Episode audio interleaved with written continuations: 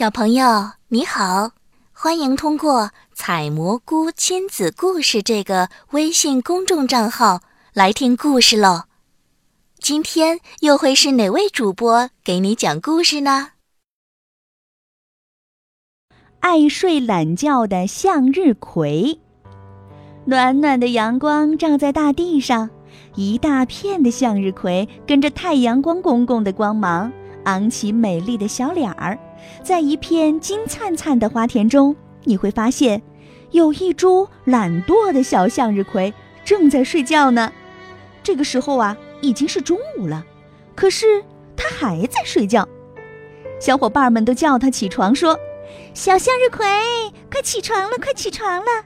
再不晒太阳，太阳公公啊就要下山了，你可就晒不到了。”小向日葵捂着耳朵，接着睡起来。嗯，我不要，不要起来，我要睡觉，我还要睡觉。就这样，每当其他的向日葵姐姐们在晒太阳的时候，小向日葵却在睡懒觉。当夜晚其他伙伴们都睡觉的时候，小向日葵却醒了，一会儿晃晃大大的脑袋，一会儿摆摆自己的小巴掌。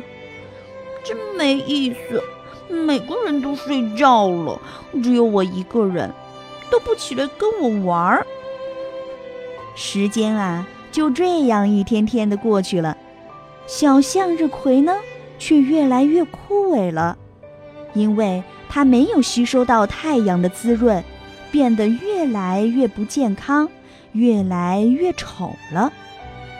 小向日葵看到旁边的伙伴们一个个都果实饱满、漂亮极了，于是就伤心起来。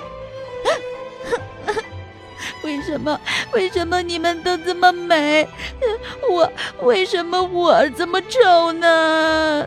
嗯。